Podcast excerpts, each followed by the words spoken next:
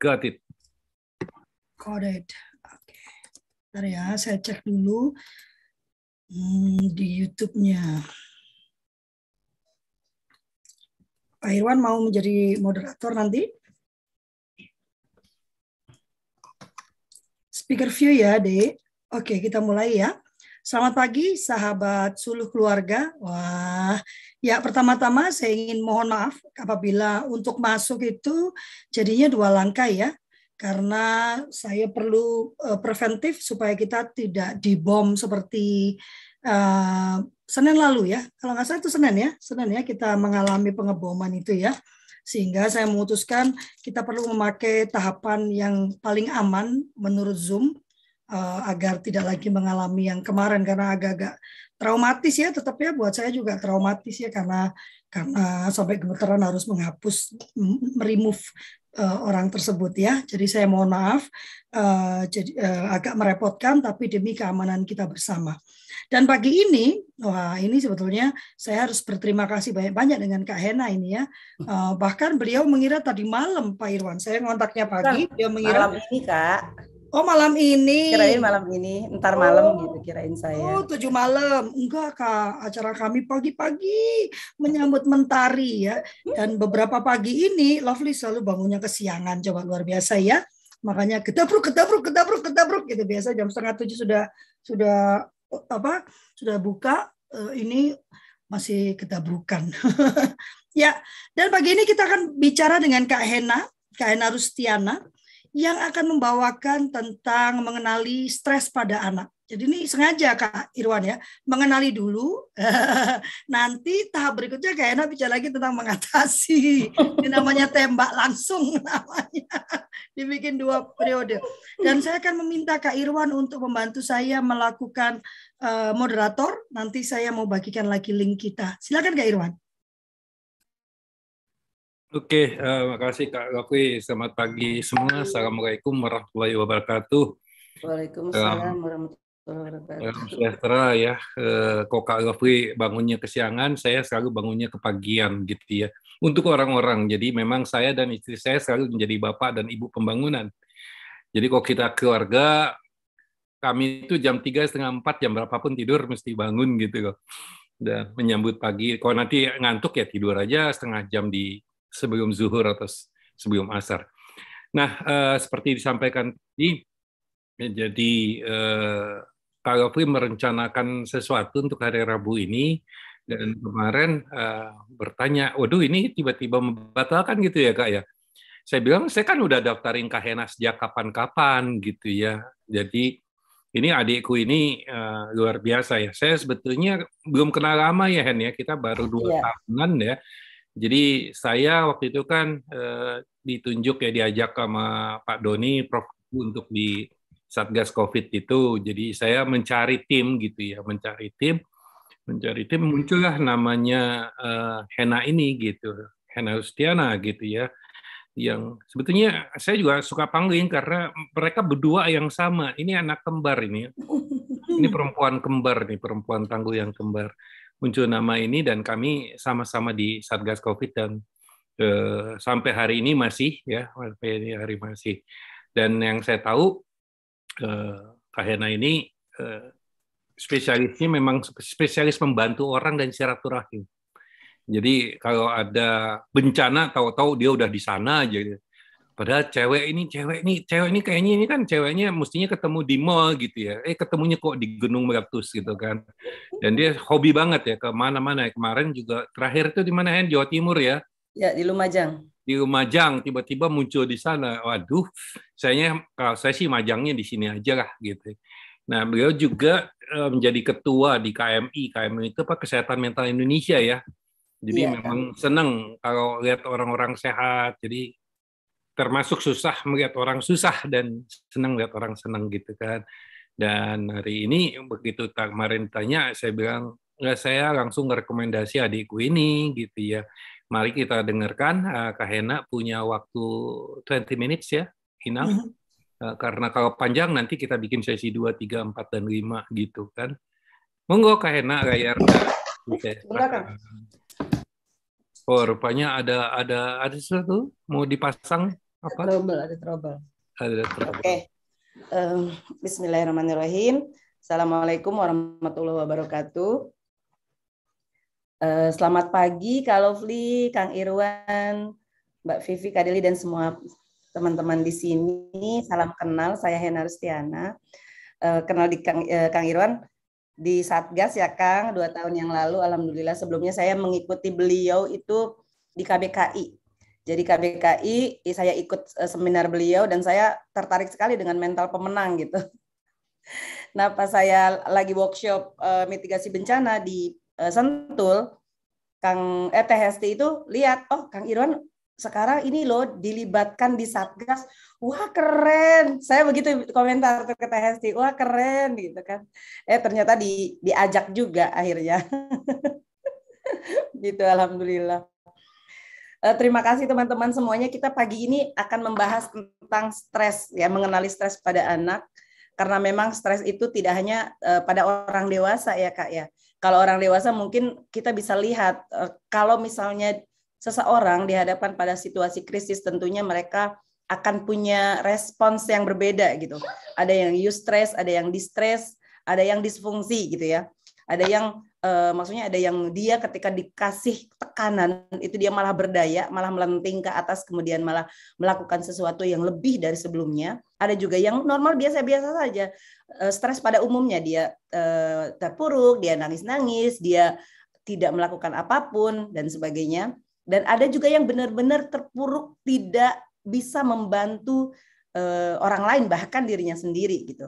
Artinya itu yang disfungsi. Kalau kita orang dewasa mungkin kita bisa seperti itu kita bisa kategorikan uh, eustress, distress dan disfungsi. Sebenarnya anak-anak pun gitu ya, ketika kita melihat dalam keseharian mereka berbeda perilakunya dari sebelumnya itu bisa kita teliti gitu. Artinya kita kan sebagai orang tua melihat anak-anak yang perilakunya sehari-hari seperti ini tetapi kok kemudian jadi berubah.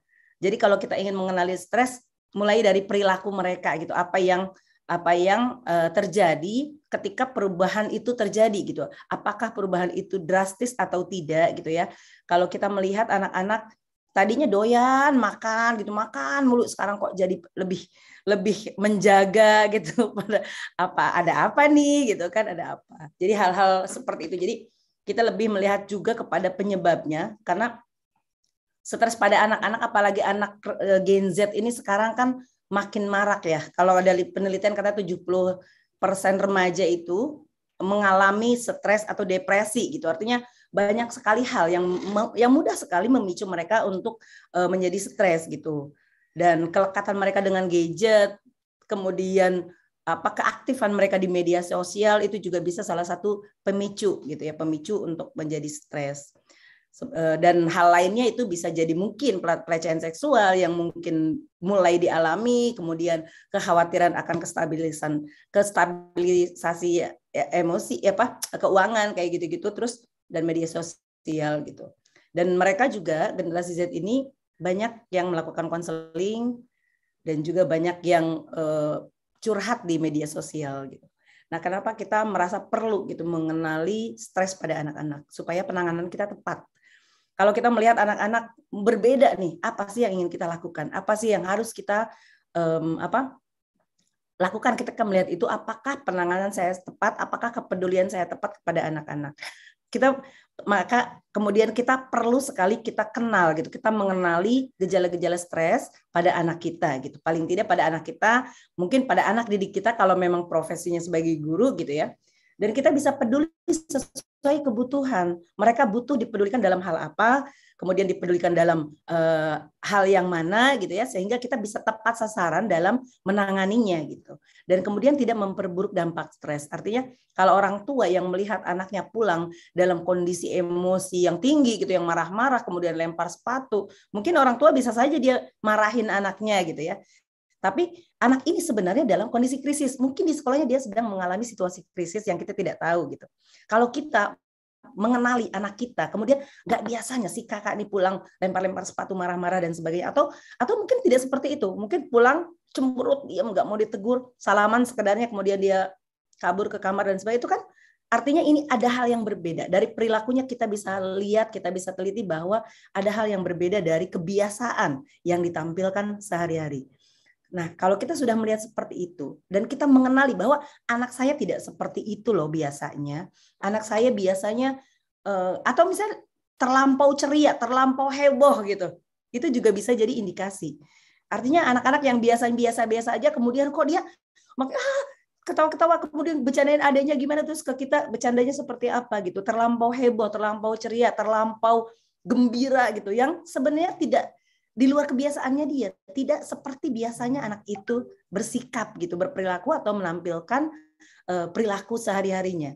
Kan kalau misalnya kita melihat kepribadian kepribadian orang itu kan dia menampilkan perilaku yang kita memberikan kesan kepadanya. Nah, kesan kita kepada anak kita, misalnya yang ini tidak seperti itu, tapi kok hari ini dia berbeda atau udah beberapa hari ini dia berbeda gitu. Mungkin kalau awalnya mungkin tidak terlalu kentara, tapi kalau drastis itu mungkin dari hari pertama dia berubah pun kita sudah bisa mengenali bahwa ini anak beda nih dari Nah, ketika kita bisa mengenali anak ini ada apa di balik perilaku yang berubah drastis tersebut, oh, kemudian kita juga melihat perubahan itu misalnya ya um, tidak konsisten gitu. Kemudian kita juga melihat ada emosi-emosi yang muncul dari perubahan tersebut yang tidak biasanya. Maka kita bisa bisa melakukan bisa peduli kepada anak tersebut dengan kepedulian yang tepat. Jadi itu uh, kuncinya. Jadi ketika kita bisa mengenali stres pada anak, samalah kita kalau kita mengenali stres pada diri kita sendiri nih, oh saya oh kalau kayak gini saya kondisi uh, kan kita mengenali emosi diri ya oh saya kalau kayak gini saya sedang aduh saya nggak enak nih perasaannya. Kayak saya, saya kita kenal bahwa kita mulai marah gitu dalam uh, kita kenal jadi kita juga respons kita terhadap diri kita tepat. Nah, kita pun seperti itu kepada anak kita ketika kita mengenali gejala-gejala stres pada anak mulai muncul. Nah, kita juga bisa uh, melakukan gitu ya kepedulian dengan tepat. Karena kepedulian itu kalau Lovely ada yang nggak tepat juga gitu Kang Irwan. Jadi kalau misalnya orang dalam kondisi tidak nyaman, kita misalnya anak itu anak kita gitu, dia masuk kamar cekruk. Deh, buka pintu. Deh, buka pintu. Aku mau sendiri. Deh, ini mama, ini mama, ini mama yang sayang sama kamu, tolong buka pintunya. Jangan jangan dibiar, maksudnya jangan mengurung diri gitu ya.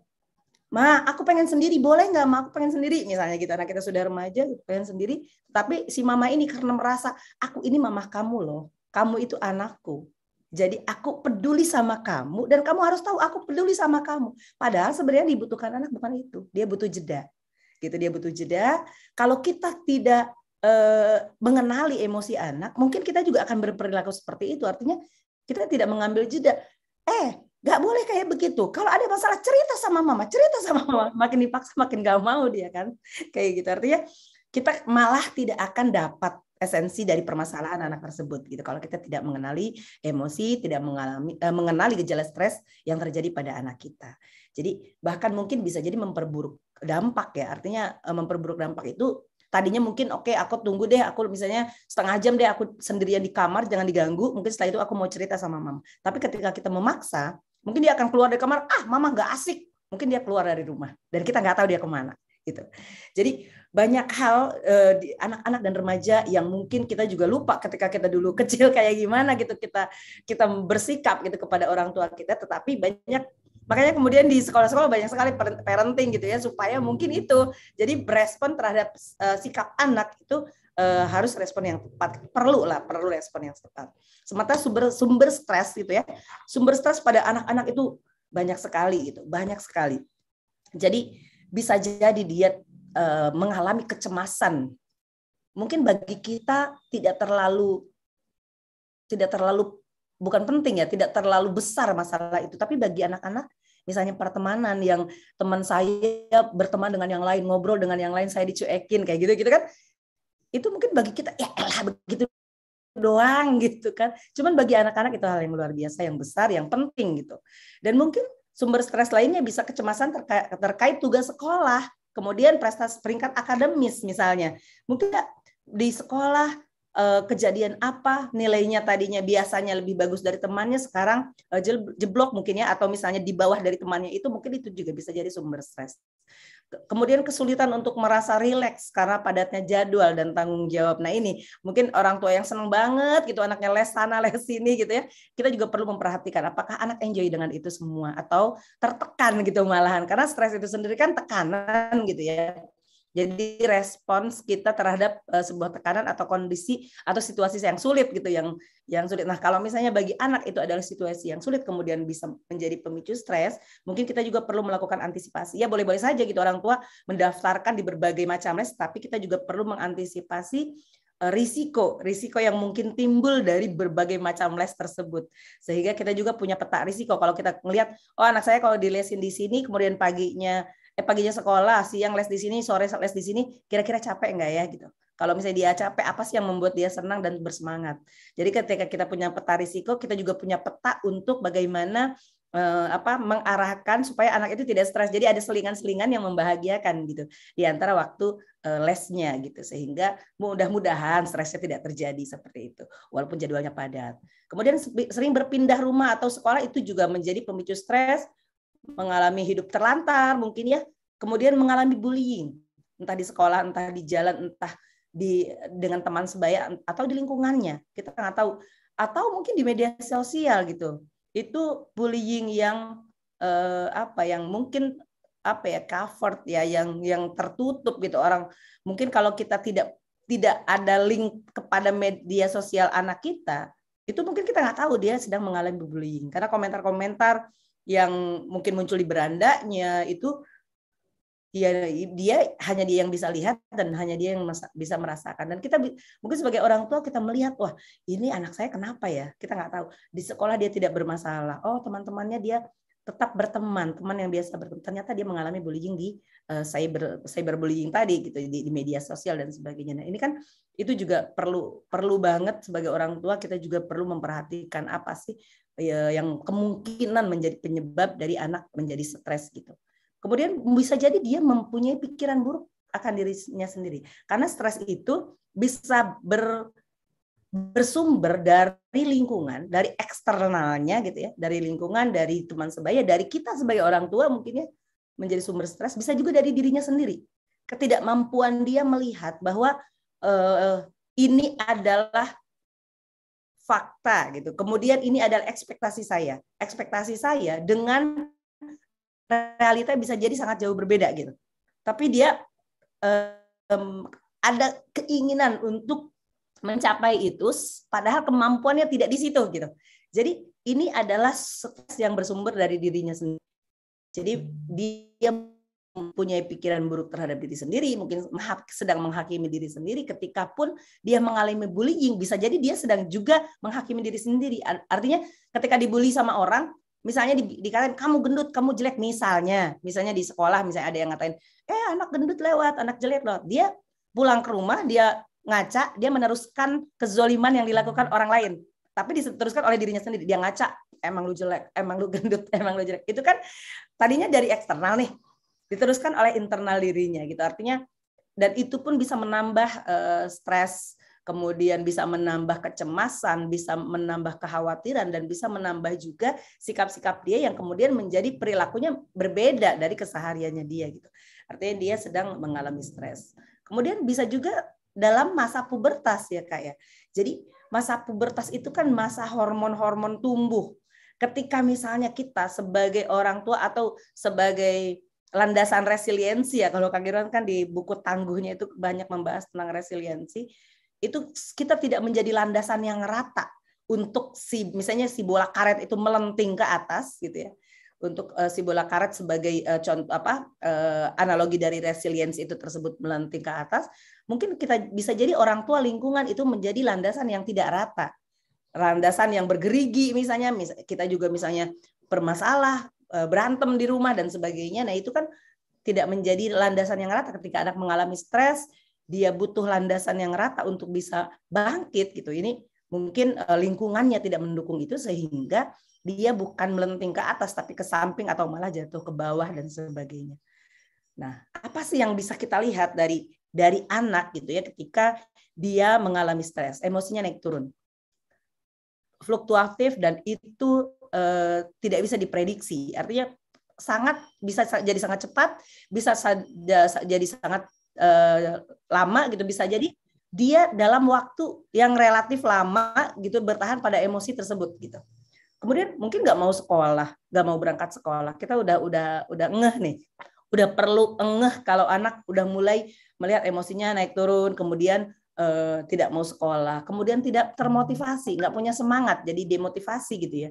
Jadi kalau misalnya dia sudah mulai tidak bersemangat, biasanya anak saya bersemangat. Biasanya anak saya kalau jam segini seperti ini. Jadi kita melihat dari kebiasaan anak-anak kita sendiri, kemudian kita melihat ada perubahan perilaku, oh kemungkinan gitu. Jadi kita masih kemungkinan, kemungkinan anak kita dalam kondisi tertekan atau dalam kondisi uh, mengalami kecemasan tertentu. Kemudian pola tidur yang berubah, mungkin dari awalnya nggak suka begadang jadi suka begadang tidurnya malam banget kontak-atik HP terus atau misalnya main laptop atau apa kayak gitu. Jadi pola, tidur terganggu. Atau bahkan mungkin biasanya bangunnya bisa cepat gitu ya pagi-pagi ini sama sekali nggak nggak bangun gitu.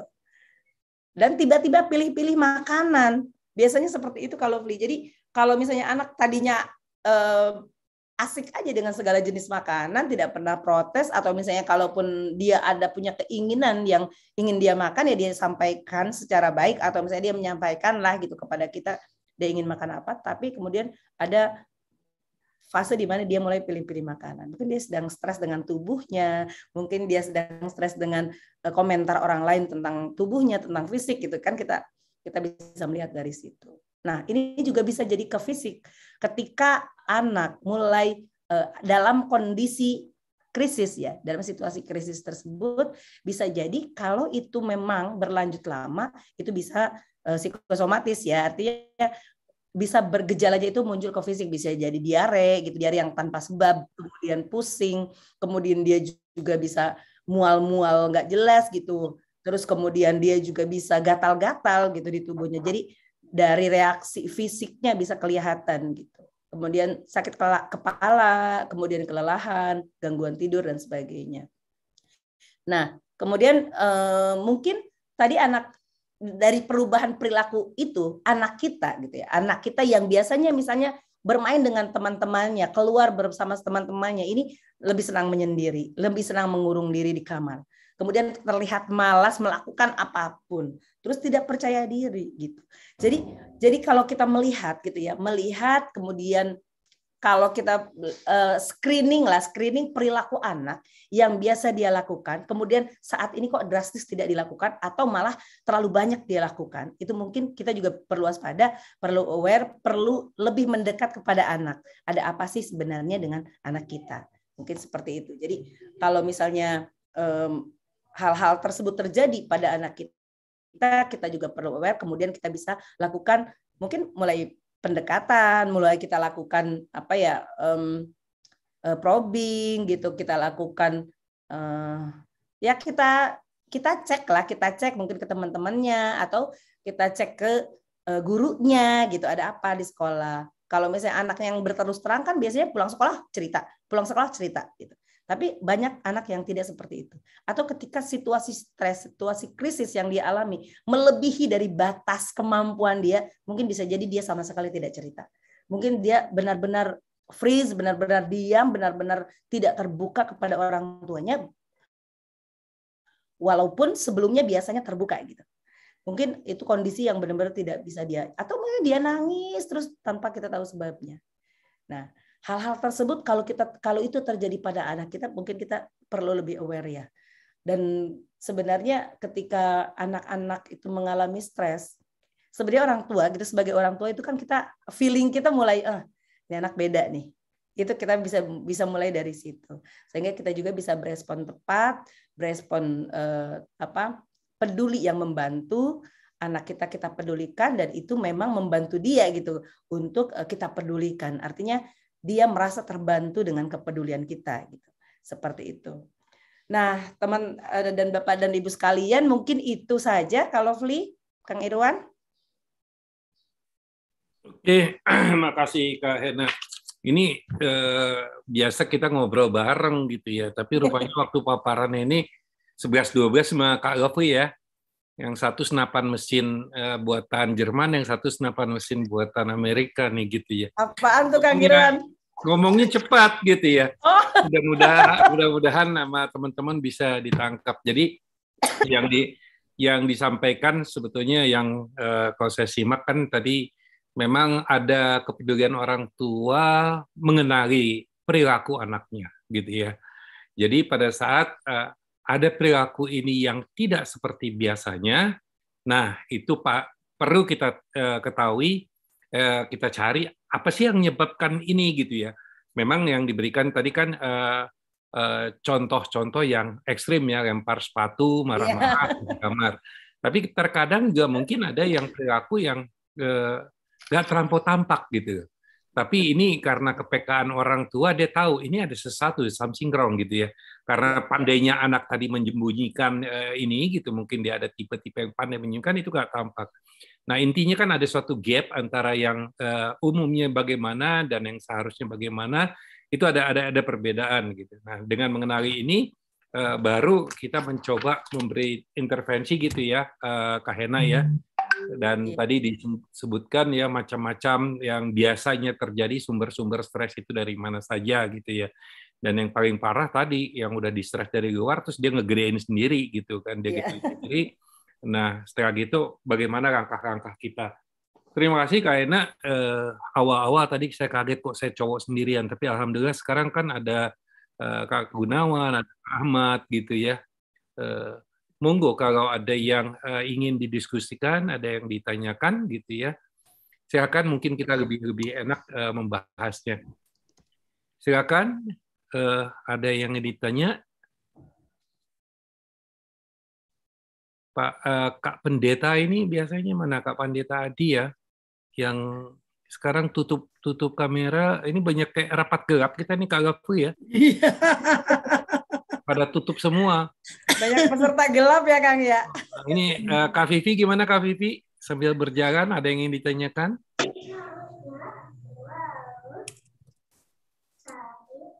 Mohon maaf sinyalnya kurang baik, jadi saya tutup kamera. Oke okay, oke. Okay. Lagi menyimak. Oke oke. Gimana bisa ditangkap? Tadi Kak Hena menyampaikan ada yang ingin ditanyakan pendeta tadi. Oh ini Kak Sukma, Kak Sukma. Atau uh, Kak, uh, Kak Pendeta Adi ada? Ini ada Kak Ima yang sudah angkat tangan. Oke, yang udah angkat angkat tangan kayak nyerah aja. Silakan Kak Kak Sukma. Kak Sukma monggo. Pagi semua, pagi Kak Hena, kalau Kak, Kak Irwan. Selamat, Selamat pagi, pagi Kak Sukma. Eh, saya ingin menanyakan kalau untuk usia 8 tahun tuh apa sudah termasuk pra remaja ya? Karena aku sangat uh, impress banget dengan pemaparan Kak Hena karena di sekolah pun itu pelajaran yang sulit lalu dibully itu bagi dia tuh kayak kita permasalahannya kayak kena mungkin kayak kena sakit kritis gitu jadi benar-benar stressful dan itu cara ngelihatnya dengan dia berperilaku seperti itu nah uh, ada nggak sih tips untuk menghadapi uh, anak usia pra remaja yang mau mau nggak mau kita tolong ya cuman kan kita juga terbatas gitu sebagai orang tua di masa pandemi ini juga. Jadi uh, role guru kita kita lakukan gitu. Gimana Kak Hena? Terima kasih. Monggo ya. langsung aja Kak Hena. Oke, terima kasih Kang Irwan. Uh, terima kasih Kak Sukma. Anaknya 8 tahun ya Kak? 8 tahun perempuan Kak Hena. Thank you. Oke, berarti kelas 1 atau kelas 2 SD ya Kak? Saat ini dia kelas 2 SD. Oke, kelas 2 SD. Oke. Uh, sebenarnya uh, yang tadi saya sampaikan itu bisa saja mengalami sesuatu kejadian di sekolah gitu ya atau di perjalanan atau dengan teman sebaya uh, bermain di lingkungan rumah gitu atau mungkin dia keselama kita gitu dan sebagainya itu kan anak-anak uh, seperti itu benar seperti tadi kata Kang Irwan, kadang-kadang dia memperlihatkan emosinya, kadang-kadang sama sekali tidak gitu. Nah, yang perlu kita lakukan jika ada sedikit saja perubahan, mungkin kita perlu uh, samperin, samperin, dekati, kita lakukan approaching gitu ya. Uh, kalau misalnya uh, sudah terbentuk bonding, sebenarnya ini lebih mudah gitu. Tapi kalau misalnya dalam kondisi kayak gitu kan, walaupun sudah terbentuk bonding, anak cenderung menghindar gitu. Nah, perlu kita lakukan pendekatan lagi, pendekatan ulang dan yang pertama yang perlu dilakukan adalah kita perhatikan kebutuhan dasarnya. Kalau dia baru pulang sekolah, terlihat cemberut aja diem nggak mau ini kita samperin udah makan lapar mau makan apa pokoknya kebutuhan dasar kebutuhan dasarnya capek ya jadi kita menamakan emosi yang mungkin terjadi pada anak capek ya kok anak mama cemberut aja lagi kesel. Jadi kita mencoba menamakan emosi yang sedang dia alami. Entah apa pun itu, kita nggak tahu dia dia sedang kesel, jengkel, sedang marah, sedang sedih atau apa gitu kan. Karena dia tidak mau cerita. Jadi kita yang menambahkan emosi, kita uh, mencoba mengkonfirmasi emosi apakah itu yang dia rasakan. Kesel ya, lagi kesel gitu. Lagi hmm, diam misalnya atau lagi marah, kelihatannya lagi sedih. Misalnya kita nebak-nebak aja, nebak-nebak aja. Oke, yuk. Nah, eh, kalau belum mau cerita nggak apa-apa, duduk dulu yuk. Misalnya kita ajak duduk, mau minum apa atau kita ambilkan minum kita ambilkan kalau kita kan pasti tahu kesukaan anak kita apa gitu ya kita ambilkan minum kemudian minum dulu nggak apa-apa kalau belum mau cerita tapi minum dulu atau mau makan dulu gitu ya. Jadi kebutuhan dasarnya yang perlu dipenuhi misalnya dia pulang dalam kondisi lelah kemudian dia misalnya kan kita juga lihat keringetan dan sebagainya gitu ya. Oke eh, kita minta ganti baju dulu setelah makan setelah minum gitu ya. Kemudian setelah kita eh, tanya seperti itu. Kalau dia belum mau cerita nggak apa-apa kita eh, beri jeda. Seperti tadi kepada anak kecil pun gitu ya. Itu kan bisa dianggap anak kecil lah masih anak-anak ya anak-anak akhir juga belum ini. Jadi kalau remaja awal itu kan di 12 tahun ya. Jadi di 12 tahun jadi kalau ini belum jadi masih benar-benar masa masa anak-anak jadi kita perlu sampaikan bahwa walaupun kamu belum saat ini belum mau cerita tidak apa-apa mama bisa nunggu. Mama bisa nunggu kalau kamu mau cerita mama akan selalu ada dan siap dengerin. Jadi kita kalau misalnya eh, anak yang pulang dalam kondisi tidak nyaman atau bangun tidur dalam kondisi tidak nyaman. Atau sore-sore kita pulang kerja misalnya dia menyambut kita dengan muka yang tidak biasa dan tidak nyaman itu kita perlu tanya kebutuhan dasar yang pertama gitu ya, yang seperti tadi kita tanya. Kemudian kita um, namakan emosi yang sedang dia alami. Kemudian kita beri jeda. Mungkin kita boleh boleh cerita sama mama. Terus dia masih diem aja oke. okay. Kalau belum mau cerita tidak apa-apa. Jadi apa pun yang dia lakukan, ekspresi emosi yang ditampilkan oleh anak kita izinkan.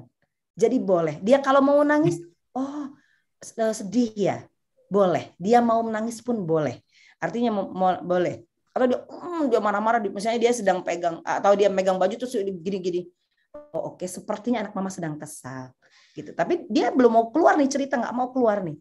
Tapi nggak apa-apa gitu. Kalaupun dia belum mau keluar bercerita, belum mau uh, apa ya, belum mau terus terang pada kita gitu ya, tidak apa-apa.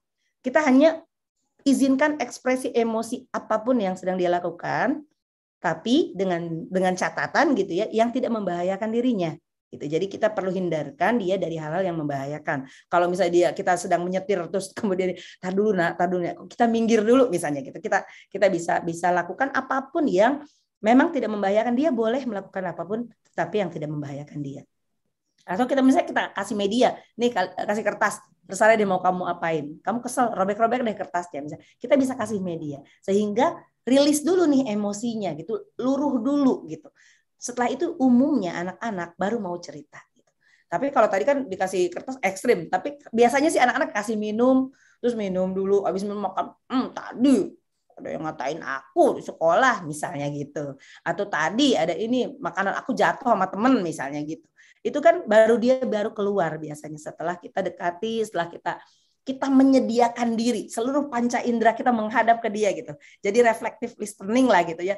Dia mendengarkan kemudian kita menyimak apa pun yang dia sampaikan kemudian mengizinkan ekspresi emosi yaitu kita lakukan gitu. Sehingga dia merasa nyaman, anak itu merasa nyaman untuk bercerita, untuk mengungkapkan segala uh, apa ya kekesalannya, misalnya kemarahannya, dia menceritakan segala emosinya, segala perasaannya seperti apa, baru dia bisa keluar seperti itu. Jadi kita perhatikan kebutuhan dasar, kemudian kita lakukan approaching lagi gitu ya terhadap anak kita, dan sebenarnya itu sih gitu. Jadi ketika dia uh, mengetahui bahwa kita menyediakan diri secara bulat untuknya gitu. Itu biasanya anak itu luluh dan dia uh, akan bercerita. Umumnya seperti itu. Tapi kan bisa jadi anak-anak unik nih.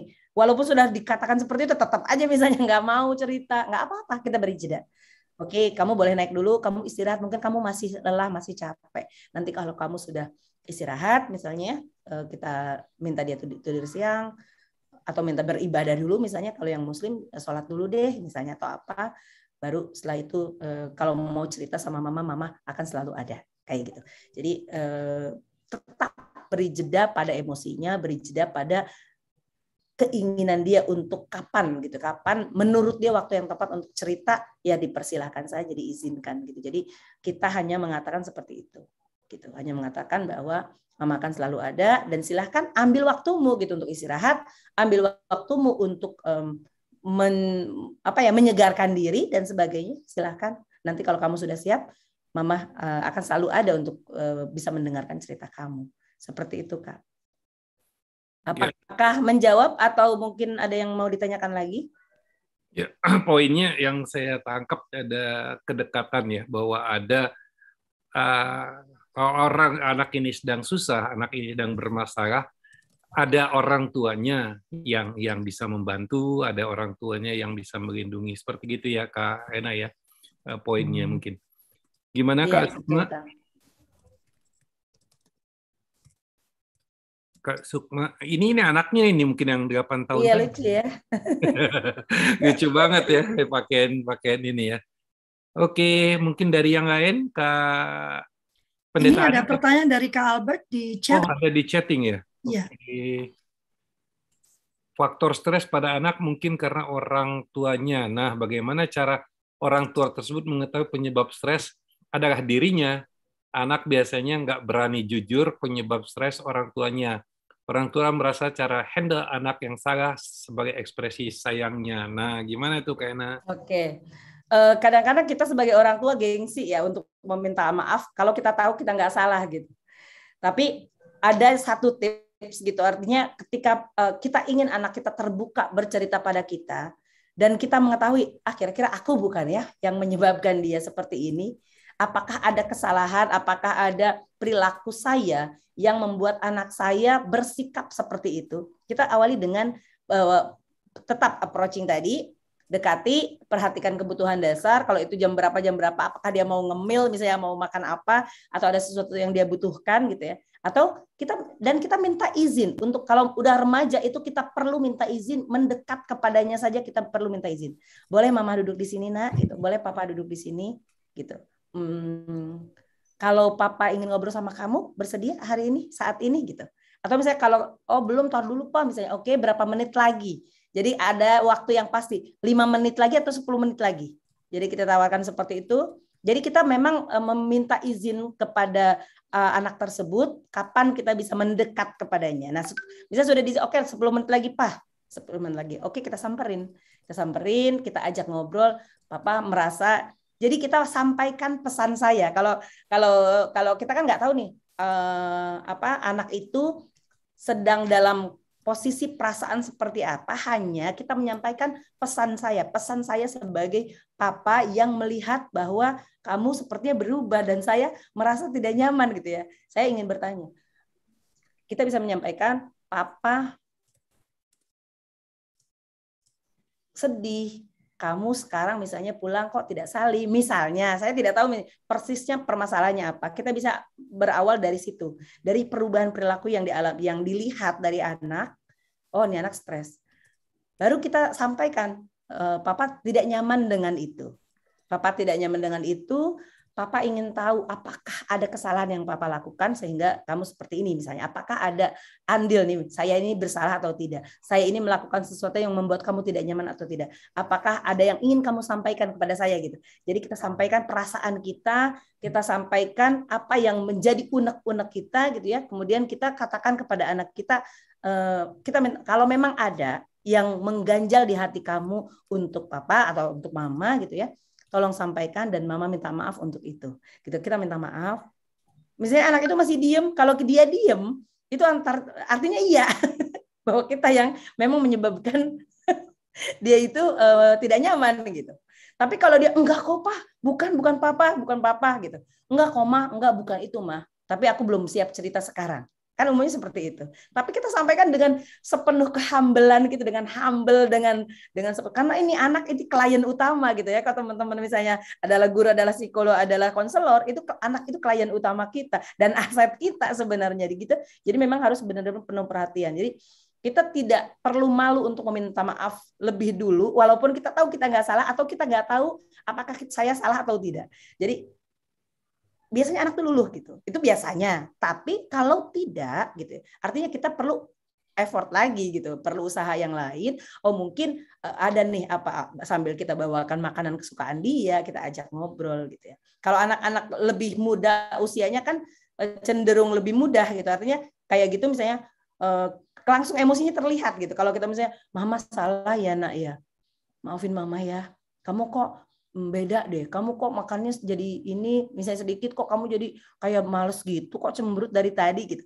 Mama ada ada salah ya mama ya gitu ya. Mama minta maaf kalau mau ada salah. Iya, tadi mama gini-gini. Iya, tadi mama nggak lihat aku. Aku kan bilang pengen dilihat gitu-gitu misalnya kan biasanya langsung spontan terlontar. Tapi kalau anak yang lebih besar, remaja itu umumnya tidak. Nah, kita perlu sekali pandai-pandai gitu ya untuk menyampaikan perasaan kita dulu, sampaikan pesan saya dan dengarkan pesan anak kita gitu. Jadi kita menyampaikan pesan saya, saya e, mama tidak nyaman, mama sedih kalau kamu seperti itu. Papa merasa tidak nyaman melihat kamu e, terlihat berubah gitu ya. Jadi e, papa merasa perlu tahu gitu apa sih yang menyebabkan ini. Papa ingin tahu apakah papa yang membuat kamu tidak nyaman, apakah ada kesalahan uh, papa yang membuat kamu tidak nyaman, apakah ada perilaku papa dan sebagainya. Jadi kita meminta maaf. Mungkin itu kak. Yeah. Ini kan deteksi ya, deteksi apakah uh, anak itu um, apa ya, apakah kita menjadi penyebab gitu. Oh iya, anak biasanya nggak berani jujur penyebab stres ortunya dan ortu merasa Oh, Oke. Okay. Ya, mudah-mudahan menjawab gitu Kang Irwan. Sempat nge-freeze yang terakhir. Satu Gimana? kalimat terakhir. Satu kalimat terakhir, nge-freeze. Nge-freeze. Apa itu ngomong apa barusan? iya, artinya kalau misalnya kita melihat uh, anak dalam uh, berubah kemudian kita juga merasakan kita juga bisa mendeteksi diri ini bahwa kayaknya ini saya sering pulang malam deh karena kemarin ada janji saya yang ingin saya penuhi kepada anak saya belum terpenuhi deh. Biasanya kita kan bisa bisa introspeksi diri. Oh, kayaknya hmm, anak saya kayaknya salah, kayaknya dia merasa tidak nyaman karena saya seperti ini seperti ini. Mungkin mungkin seperti itu, Kang. Saya juga lupa itu tadi eh, kalimat apa tuh tadi yang saya sampaikan. ya, ya, ya, ya benar. Uh, jadi memang ya ilmunya Sun Tzu itu bisa dipakai di mana-mana ya, nggak usah di pada waktu itu dia memang berikan untuk kita yang tentara. Jadi kenali dirimu, kenali ya. musuhmu, ya, ya kenali, medan perangmu. Jadi seribu kali perang. Nah, pada saat ini yang disampaikan Kahena tadi ya kenali kenali dirimu juga gitu ya. Sehingga oh ternyata ada sesuatu. Selain itu juga medan perangmu saya kira juga itu eh, kayak kalau ada organisasi, budaya organisasi, budaya organisasi yang terkecil tuh organisasi keluarga gitu ya. Budaya keluarga itu terciptanya gimana? Kalau di situ kita sudah menciptakan saling keterbukaan, ya itu kan akan mudah ya.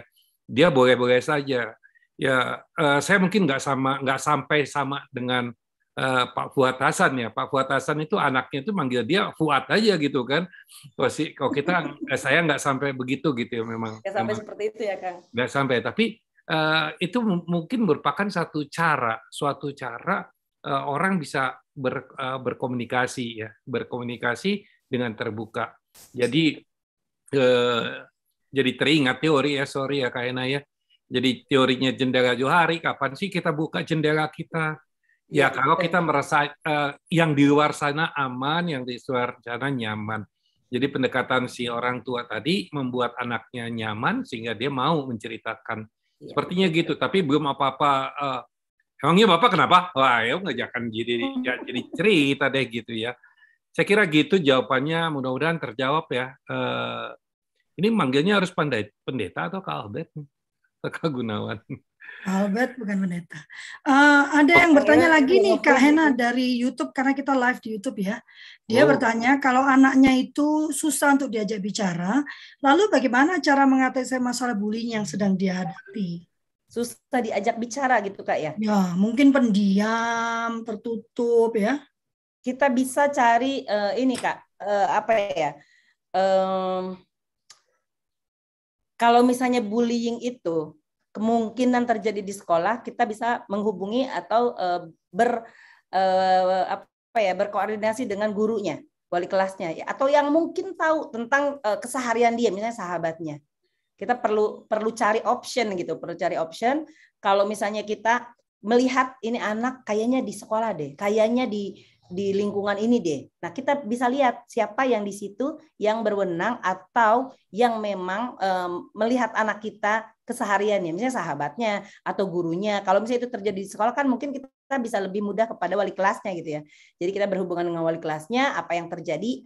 Jadi kita juga melihat kalau kemungkinan-kemungkinan yang dialami anak saya nih ini ini nih, apakah ada? Atau kita ke teman dekatnya, atau kita ke orang tua sesama uh, orang tua wali murid gitu.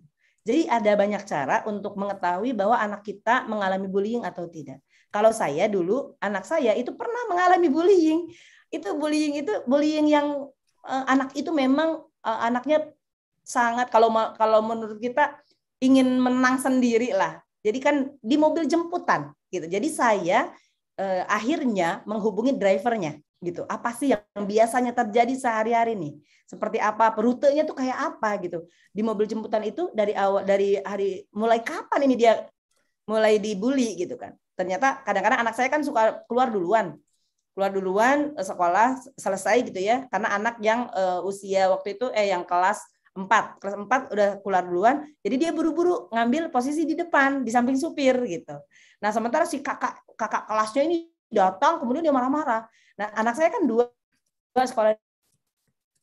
Anak anak saya yang yang besar ini sekelas dengan kakak yang yang agak suka ngebully ini. Bilangnya gini eh kamu kalau misalnya adik kamu nggak turun dari situ nggak pindah ke belakang nanti bahasanya kasar gitu bahasanya nanti saya tonjok lah nanti saya ini gitu dan anak saya yang kecil ini kan dia meminta perlindungan kepada kakaknya yang teman pembulinya tersebut gitu nah ini saya tahu dari supir angkut apa jemputannya jadi kita perlu punya link punya link Eh, di mana dia beraktivitas, di mana kemungkinan dia menghadapi bullying. Jadi kalau misalnya kita eh, melihat secara whole life gitu ya kehidupan anak kita dari mulai berangkat sekolah oh dia ke mana dari situ ke mana kemudian eh, bergaul dengan siapa main dengan siapa risiko-risiko yang mungkin terjadi selama perjalanan itu apa saja dan kemudian apa saja sih kemungkinan yang terjadi di situ gitu kalau misalnya kemungkinan bullying kira-kira ada di mana gitu. Jadi kita juga perlu perlu punya peta perjalanan anak kita misalnya tiap berangkat sekolah, kemudian pertemanan di rumah, kemudian di lingkungan gitu.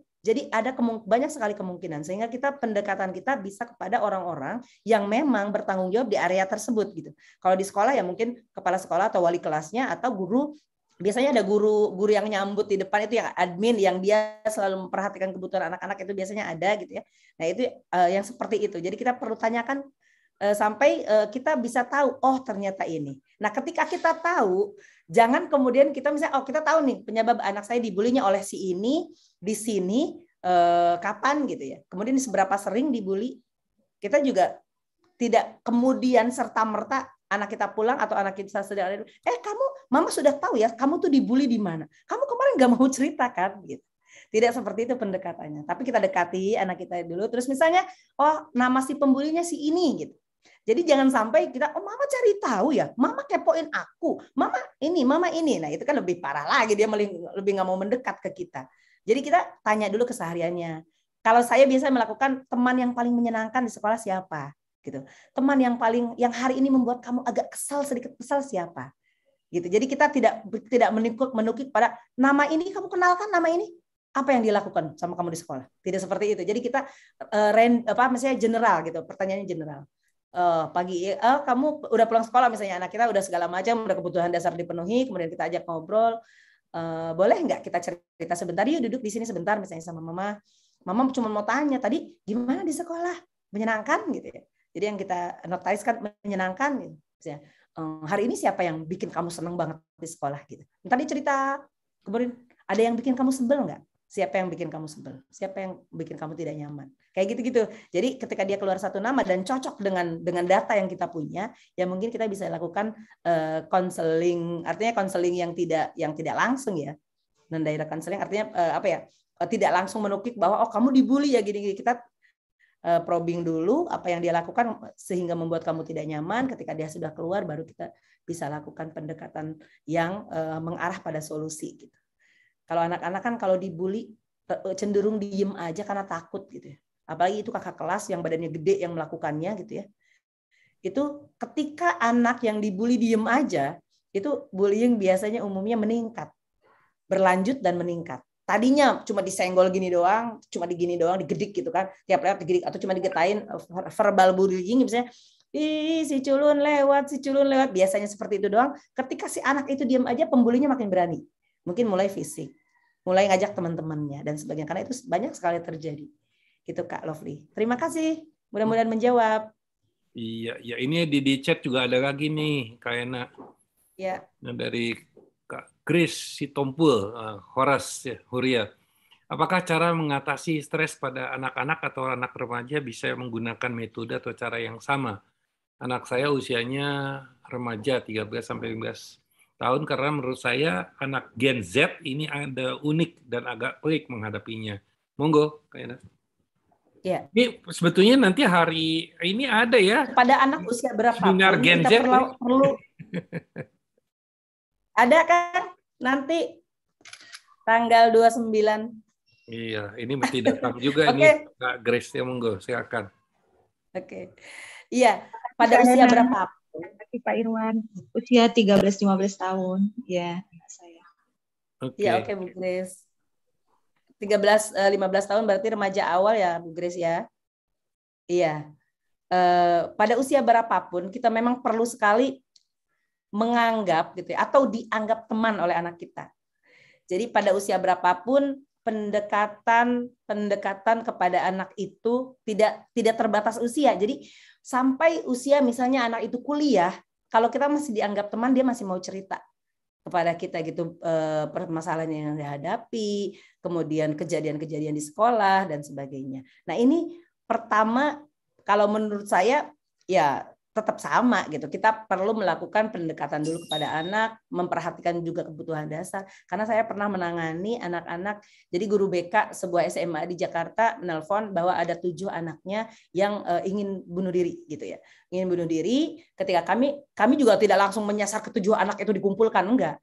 Kita lakukan aja, kita lakukan uh, grup konseling, grup konseling dan itu di di inisiasi oleh OSIS karena OSIS juga kan di sana dia mengetahui gitu mengetahui uh, permasalahan. Nah, uh, diinisiasi oleh OSIS dikumpulkan anak-anak tersebut gitu ya anak-anak SMA waktu itu itu banyak dan kami tidak mengerucut kepada padahal kita sudah mengantongi nama nih tujuh anak ini siapa. Ketika dalam proses konseling grup konseling tersebut apa yang kalian apa apa yang kalian dapatkan perlakuan apa yang kalian dapatkan ketika pulang sekolah. Jarang sekali yang disambut dengan senyum oleh anak oleh ibunya oleh orang tuanya.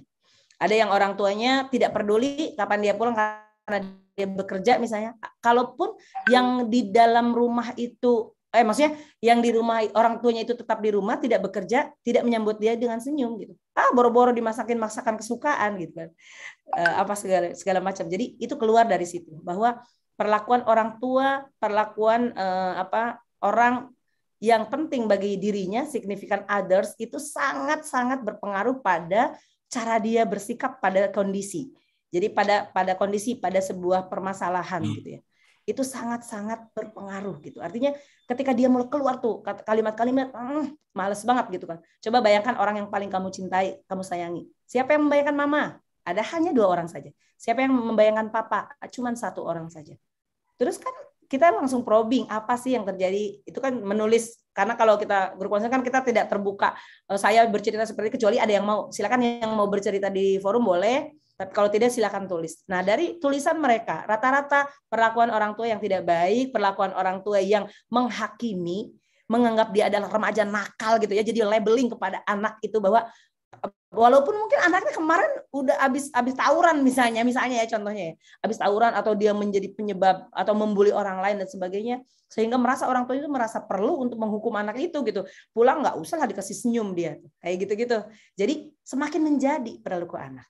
Nah, kalau kita melihat anak gitu ya, kita tidak membenci orangnya, kita tidak membenci anaknya, tapi hanya membenci perilakunya. Jadi anaknya tetap kita perlakukan dengan baik gitu. Tapi kita bisa sampaikan ketika dia sudah mau mendekat lah paling tidak bukan bercerita mendekat saja kepada kita atau tidak menghindar kita kita dekati nah baru kita bisa nasehatin kan kalau misalnya di ini kan pacing gitu pacing pacing pacing leading pacing itu hadapi dulu temani dulu kita masuk dulu dalam dunia dia kita pura-puranya setuju dengan apa yang dia lakukan gitu ya. Tapi kemudian setelah dia mau mendekat kepada kita setelah dia mau uh, apa ya uh, didekati oleh kita mengizinkan kita berada di area di area di area dekatnya gitu ya itu baru kita bisa leading.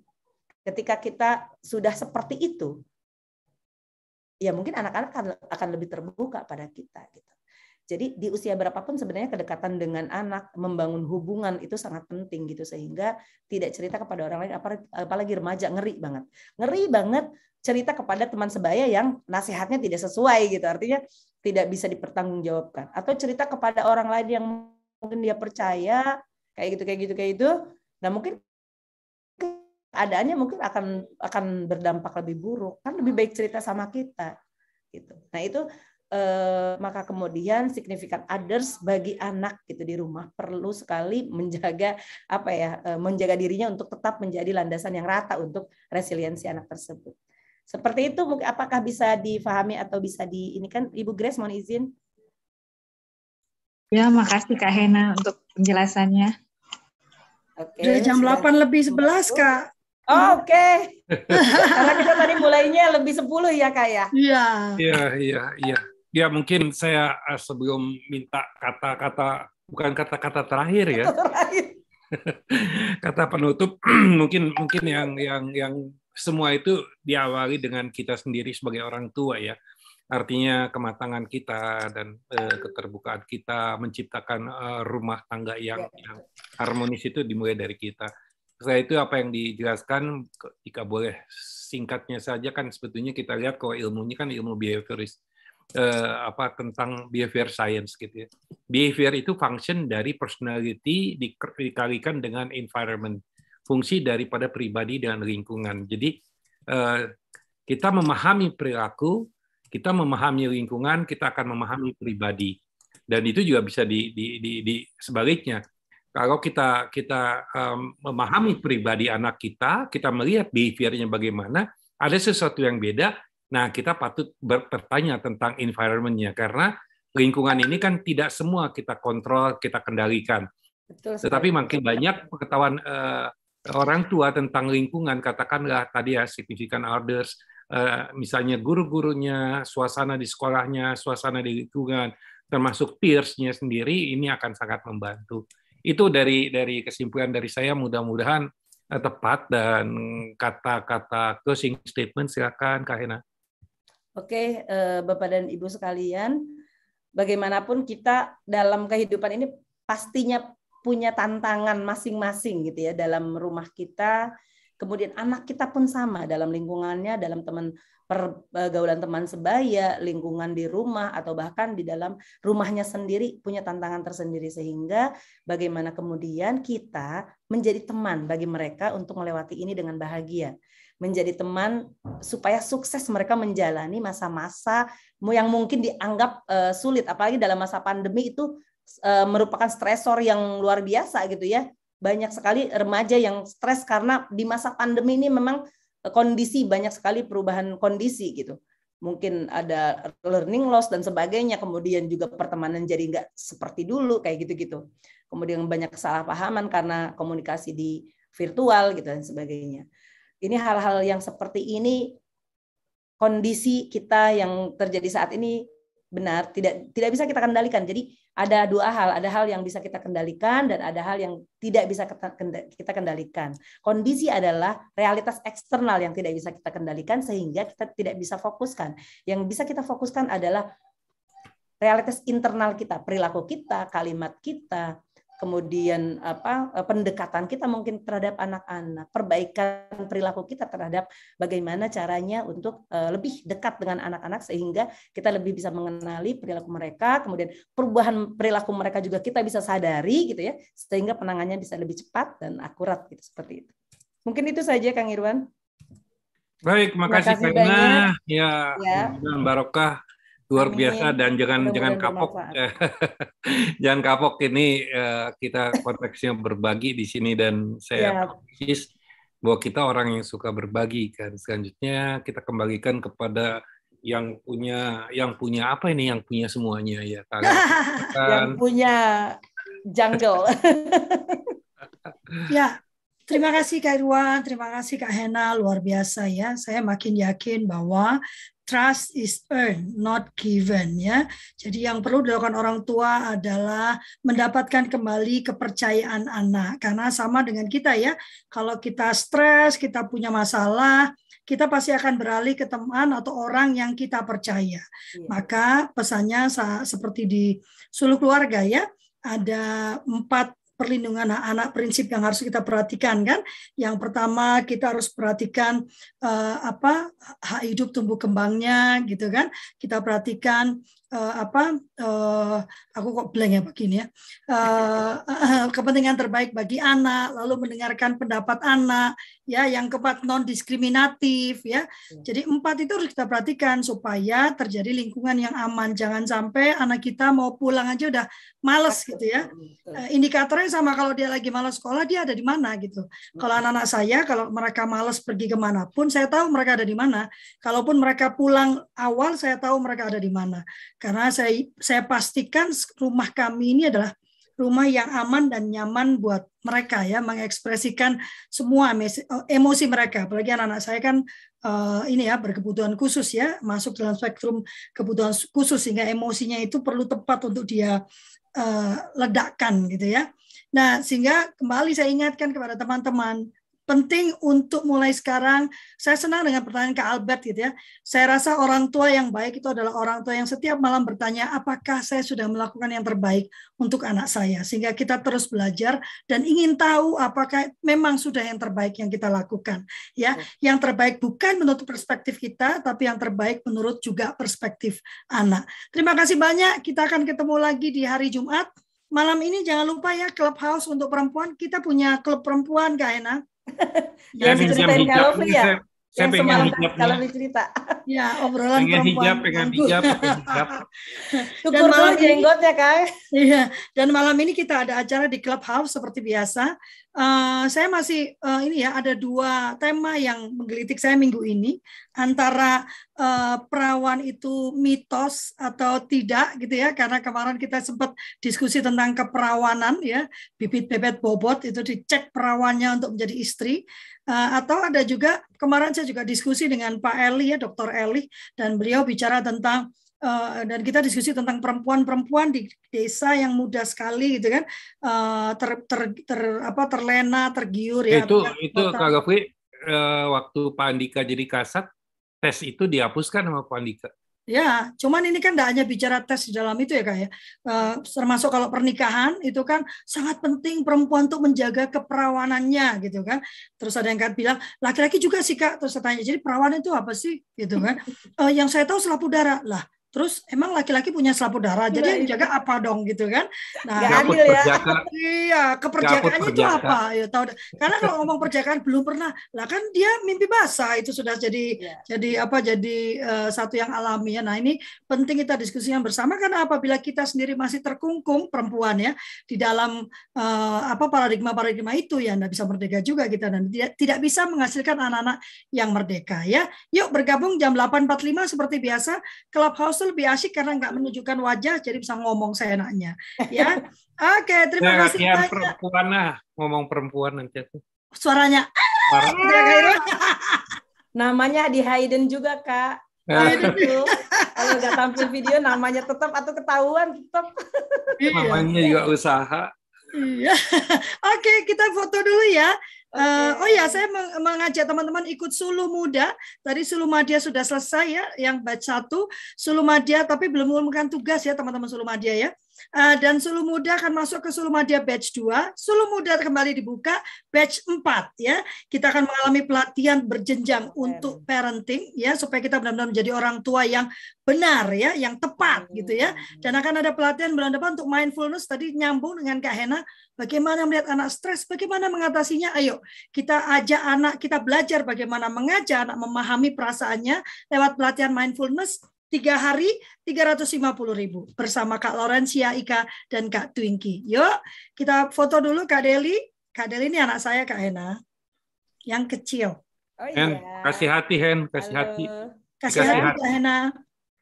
Emotion. Satu dua hatinya masang ya tiga. Oh hatinya ya. Oke. Sudah Kak Deli? Sudah? Oke, terima kasih banyak. Kami mengucapkan terima kasih dan memohon maaf apabila ada pernyataan perkataan yang kurang berkenan.